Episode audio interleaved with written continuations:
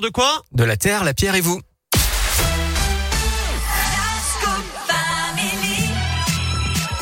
La Terre, la Pierre et vous, euh, comme chaque jour. Alors Philippe Lapierre, euh, on vit un moment important, la conférence mondiale pour le climat. Eh oui, euh, la COP26 a commencé hier à Glasgow. Cette conférence organisée par les Nations Unies se déroule jusqu'au 12 novembre et c'est l'occasion eh ben, de démolir cinq mythes sur le changement climatique. Arrêtez un peu, vous. n'importe quoi Philippe. La crise climatique, c'est quoi? C'est juste un gros coup monté, et Eh basta, ben oui. quoi, c'est tout. Bien sûr, ce n'est qu'un mensonge oui. des scientifiques pour justifier leur financement ou bien peut-être un complot des gouvernements pour contrôler les C'est peuples. sûr, c'est sûr. Alors on va juste rappeler que le dernier rapport du GIEC, le groupement des experts pour le climat, publié en août, a été rédigé par 234 auteurs issus de 66 pays et approuvé par 195 États. Bon, pour organiser un complot comme ça, faut déjà se lever tôt.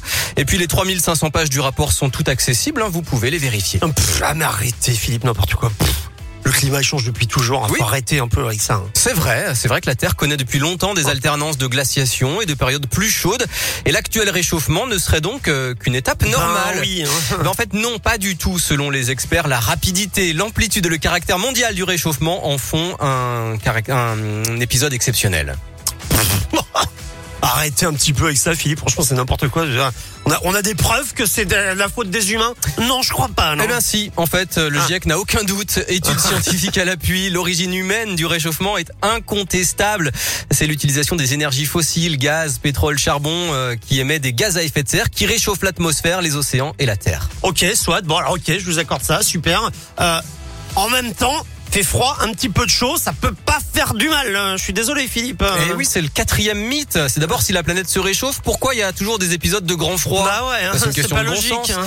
Sauf que le climat et la météo sont deux choses complètement différentes. vous avez vu, je suis à Oui, c'est bien. Le climat, c'est sur du long terme, alors que les phénomènes météo sont dans l'instant présent. Deux choses, simplement, pour comprendre que ce réchauffement est important et grave. D'abord, si le pergélisol de la Sibérie, cette couche de sol qui est gelée en permanence, devait se réchauffer, eh bien, d'énormes quantités de gaz à effet de serre et des virus seront libérés. Et puis ensuite, si la température globale monte de 2 degrés, eh bien, ça va faire monter le niveau de la mer, ce qui menace des millions d'habitants des zones côtières. Bah, faut arrêter avec tout ça, Philippe. Non, mais franchement, n'importe quoi. Même, alors, je vais vous dire un truc. vous- J'ai raison. Même les scientifiques, ils sont pas d'accord entre eux. Alors, je veux dire. Ah, c'est vrai, vous avez raison, Eric, que certains scientifiques expriment des doutes, mais le plus souvent, ce ne sont pas des experts du climat. Et sur le changement climatique, plus de 99% des articles publiés depuis 2012 sont d'accord pour dire que le changement climatique est une conséquence de l'action humaine. Alors, on va terminer avec quand même une bonne nouvelle. Il y a déjà eu une première avancée à Glasgow à la COP 26. Une centaine de pays, dont la France, s'engagent à stopper et à inverser la déforestation. Eh bien, merci beaucoup, Philippe. Vous avez vu comme j'étais un très bon acteur. hein. Vous avez été Euh, excellent. ah, franchement. Merci, Philippe. Vous retrouvez